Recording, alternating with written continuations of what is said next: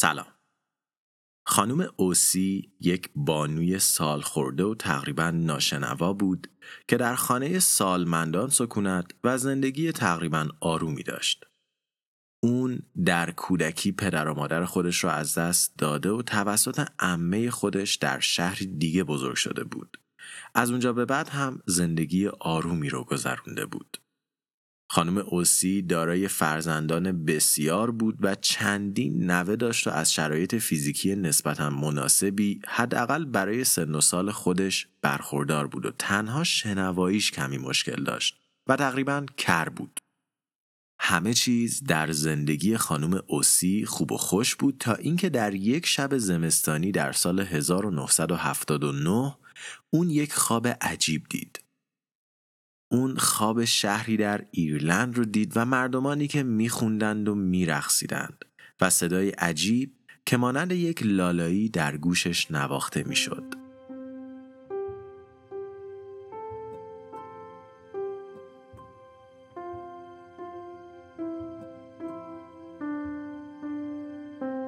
اوسی از خواب پرید و به اطرافش نگاه کرد. صدا هنوز شنیده می‌شد. خانم اوسی بلند شد تا خودش را از خواب بیدار کنه ولی خیلی زود متوجه شد که واقعا بیدار شده. اون صدا را هنوز میشنید و گیج شده بود. اون موقع خیلی دیر وقت بود و همه در مجموعه خواب بودن. اون فکر کرد که شاید کسی فراموش کرده رادیو رو خاموش کنه.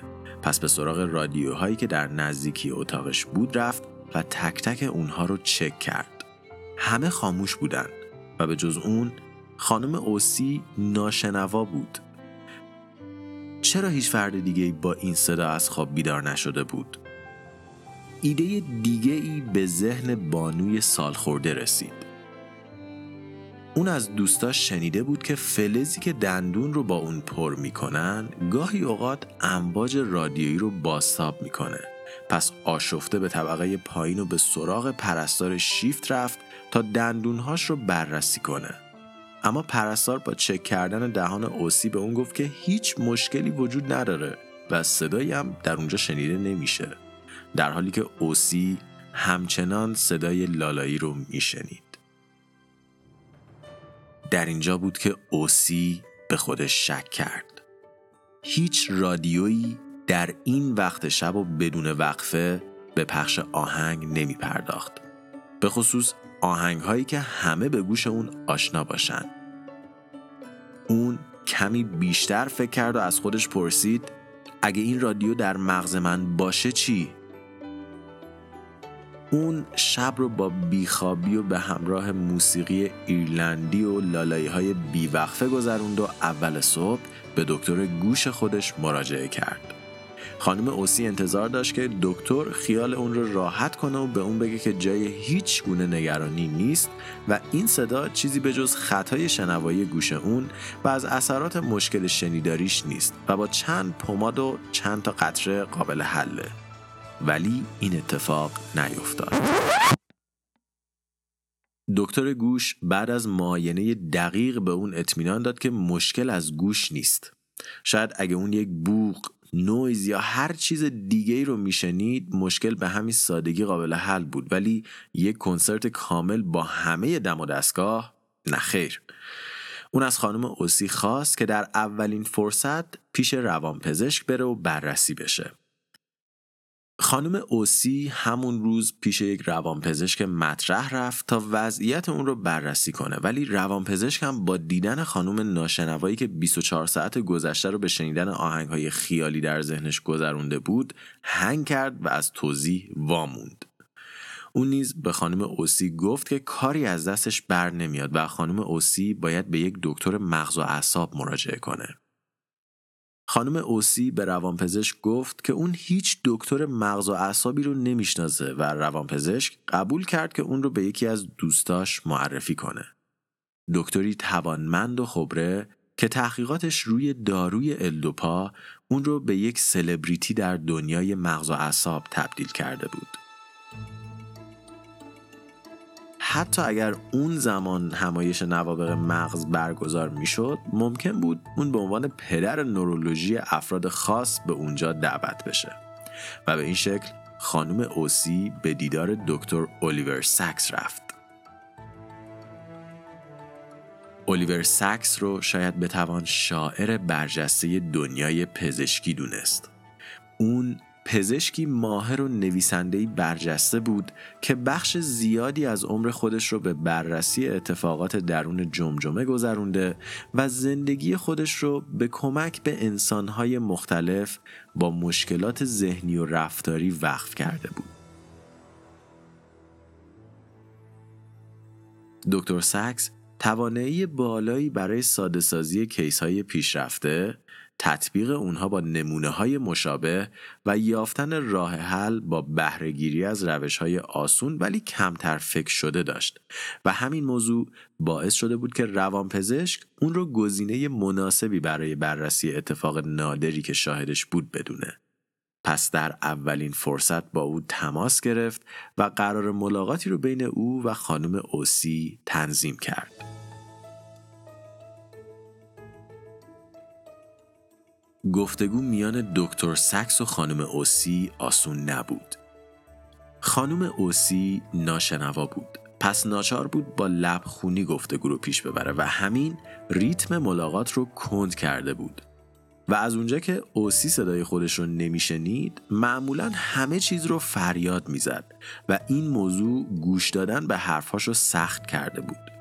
و به جز اینها حرفهای این دو چند لحظه با حمله آهنگ به خانم اوسی قطع می شد و اون مجبور می شد دوباره از اول تمرکز کنه. اما سکس با همه اینها و با شکیبایی به حرفهای خانم اوسی گوش داد و وضعیت اون رو بررسی کرد. خانم اوسی هوشیار، با دقت و باهوش بود. و هیچ نشانه ای از دیوانگی یا مشکلات روانی دیگه در رفتارش دیده نمی‌شد. هرچند دکتر سکس مطمئن بود که ریشه آهنگ های نامرئی هم روانیه اما علت وقوع اونها براش رمزالود و ناشناس بود. چه اتفاقی ممکن بود باعث بشه که این خانم 88 ساله که از سلامت کامل برخوردار بود و هیچ نشانه ای از بیماری فیزیکی و روانی از خودش نشون نمی‌داد در طی یک روز پخش کننده خودکار در ذهنش فعال بشه به طوری که حتی شنیدن حرفهای دیگران براش غیر ممکن بشه. یکی از حدس های دکتر سکس این بود که اون سکته مغزی کرده باشه ولی معایناتش خطر جدی رو نشون نمی‌داد. پس از خانم اوسی خواست که فعلا صبر کنه تا اون بیشتر درباره این ماجرا تحقیق کنه. دکتر ساکس می‌خواست از اوسی یک نوار مغزی یا همون EEG تهیه و فعالیت لوب گیجگاهی یا temporal lobe اون رو بررسی کنه. دلیل این تصمیم هم تحقیقاتی بود که دکتر وایلدر پنفیلد چند دهه قبل بر روی مغز و این ناحیه انجام داده بود و کل دانش ما درباره بخش های مغزی رو متحول کرده بود. وایلدر پنفیلد یکی از سرشناسترین متخصصین مغز بود که در اواخر قرن 19 متولد و تا سال 1976 عمر کرد. تحقیقات اون باعث پیشروی شگفتانگیزی در علوم مغزی، دژاوو و به خصوص سر یا اپیلپسی و توهمات ذهنی شده بود. موضوعی که الان توجه دکتر ساکس رو جلب کرده بود. سر یه جور اختلال در سیستم مغزیه که به مختل شدن ارتباطات بین سلولی ختم میشه. سلول های عصبی که پیغام های الکتریکی رو از طریق فعل و انفعالات شیمیایی به همدیگه منتقل کرده و از درونش بزرگترین سیستم هوشیاری در دنیا رو ایجاد می‌کنن. در ذهن ما چیزی حدود 100 میلیارد نورون وجود داره عددی که تقریبا با تعداد ستاره های موجود در کل جهان برابری می‌کنه و این نورون ها دائما با هم در ارتباطن و پیام های مختلف رو به بخش های متفاوت منتقل می‌کنن. 100 میلیارد نورون اصلا عدد کمی نیست. پس طبیعتا مثل هر سیستم دیگهی که تعداد اجزاش خیلی خیلی کمتره گاهی وقتا سیمپیچی بین این 100 میلیارد نورون مختل میشه و مشکلی بین یک محدوده جزئی یا کلی به وجود میاد و باعث میشه که مغز ما برای مدتی هنگ کنه. گاهی این اتصالیات جزئی و ما حتی متوجه اون نمیشیم و گاهی وقتا هم کلیتر و باعث میشه ما کنترل ذهن و حتی بدن خودمون رو برای مدتی از دست بدیم و حتی دچار تشنج بشیم این حملات گاهن به خاطر سکته مغزیه ولی در بیشتر موارد هیچ دلیل خاصی نداره و صرفا اتفاق میافته. حالا در اواخر دهه 1950 پنفیل یه ایده به ذهنش رسید. اون با خودش گفت که خب اگه اپیلپسی باگ یه سری از نورون های مشخصه چرا خیلی شیک اون نورون ها رو کلا بر نداریم که مشکل از بین بره؟ البته قبل از این پنفیل باید می‌فهمید که چی کجاست و مغز چطوری کار می‌کنه. پس یه محرک تو مغز یه بیمار که خوشحال و شاد و خندون روی تخت دراز کشیده گذاشت و شروع به انگولک کردن اون کرد.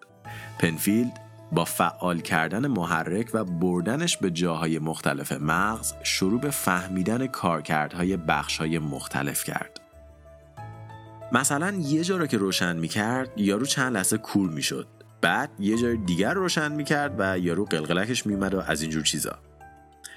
اما نکته جالب اینجا بود که وقتی که این محرک الکتریکی پنفیل به تمپرال لوب می‌رسید که اون بخش مغزه که نزدیک گوشتونه یه اتفاق خیلی خیلی عجیب میافتاد. لوب گیجگاهی یکی از چهار لوب اصلی مغزه که وظایف مختلفی رو به عهده داره. این لوب پیام های بویایی و شنیداری رو از دماغ و گوش می‌گیره و بررسی می‌کنه. زبان گفتاری ما رو درک و ساماندهی می‌کنه و بجز اینا بخشی از فرایند ذخیره حافظه و به خصوص حافظه بلند مدت رو بر عهده داره. با تحریک این بخش توسط پنفیلد اتفاقای عجیبی برای فرد مورد آزمایش میافتاد. بعضی وقتا بیمار توهم می‌زد و روح و جن می‌دید. بعضی وقتا خاطرات بچگیش توی اتاق یهو ظاهر می‌شد و بعضی وقتها در ذهنش یه آهنگ خاص شروع به پخش شدن می‌کرد. و همین موضوع برای دکتر الیور ساکس کافی بود که بخواد این سرنخ رو بیشتر بررسی کنه. البته تا وقتی که خانم اوسی برای گرفتن ای, جی پیش دکتر سکس اومد زمان زیادی سپری شده بود و تا اون موقع اثرات موسیقی ذهنی کمتر شده بود. به طوری که خانم اوسی دیگه می‌تونست بخوابه با بقیه ارتباط برقرار کنه و خیلی لحظات رو بدون آهنگ بگذرونه. ولی با این حال دکتر سکس الکترودها رو روی کله خانم اوسی گذاشت و ازش خواست که هر موقع آهنگ پخش شد انگشت اشارش رو بالا بیاره و اینجوری به اون نشونه بده. خانم اوسی دو ساعت رو با الکترودها سپری کرد و در اون زمان سه بار انگشتش رو بالا آورد. نکته جالب اینجا بود که در همه اون سه دفعه امواج منطقه تمپرال مغز خانم اوسی خیلی وحشی بالا پایین می‌رفت. چیزی که نشونه بارز یک حمله اپیلپسی بود. اما خانم اوسی چطور بعد از تقریبا 90 سال زندگی ناگهان دچار حمله اپیلپسی شده بود؟ خب با انجام اسکن مغزی و بررسی نتایج دکتر ساکس یک لخته کوچیک در تمپرال لوب سمت راست مغز دید که باعث سکته مغزی شده بود. و این سکته مغزی به ایجاد اپیلپسی و وجود این اپیلپسی به شکلگیری توهم در مغز خانم اوسی ختم شده بود. توهمی که در این مورد یک لالایی بیپایان بود و با از بین رفتن تدریجی لخته خونی نورون ها به وضعیت قبلی خودشون برگشته بودند و اون آهنگ ها هم کم شده بود. به همین سادگی. اما چرا این آهنگ ها چرا اون لالایی دکتر سکس و خانم اوسی بعد از کلی گفتگو بالاخره موفق شدن ماجرای لالایی مرموز رو کشف کنند. خانم اوسی در ایرلند به دنیا آمده بود و در پنج سالگی پدر و مادر خودش رو از دست داده بود و برای پیوستن به خونواده امش که سرپرستی اون رو قبول کرده بودند از ایرلند خارج شده بود. اون هیچ خاطره خداگاهی از اون دوران نداشت ولی لحظاتی از اون زمان از اون پنج سال در ناخداگاه و درون تمپرال لوب خانم اوسی نقش بسته و این حمله اپیلپسی و خطای نورونی اون خاطرات رو در ذهنش آزاد کرده بود. صدایی که خانم اوسی در حال شنیدنش بود در اصل صدای مادرش بود که 85 سال پیش و قبل از مرگش اون لالایی رو در گوش فرزند کوچکش می‌خوند. فرزندی که اکنون 88 سالش بود. صدایی رو نمیشنید و به پایان عمر خودش نزدیک می‌شد. ولی با این حال خانم اوسی گذشته ای رو به دست آورده بود که حتی از وجودش خبر نداشت. اون بخشی از خودش رو کشف کرده بود که هیچ وقت از وجودش آگاه نبود و داشت صدایی از ناخداگاه خودش رو میشنید و لمس می‌کرد.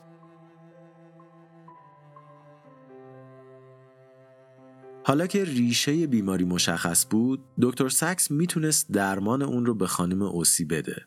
ولی خانم اوسی نمی‌خواست درمان بشه. اون به آهنگها عادت کرده بود. اون دوست داشت به شنیدن گذشتش ادامه بده. چند ماه بعد دکتر سکس به دیدار مریضش رفت تا حالش رو بپرسه.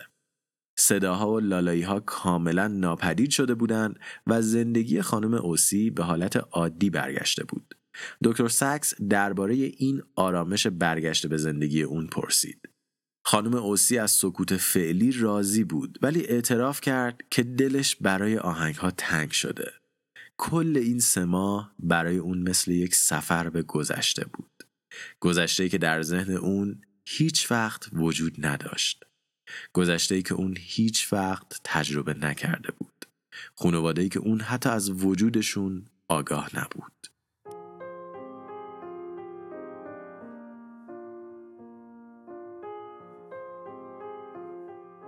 ما درباره حافظه زیاد صحبت کردیم. درباره اهمیتش، درباره نقشی که در زندگیمون ایفا می‌کنه، درباره ضرورتش برای بقای ما و درباره خاطرات مهم درونش.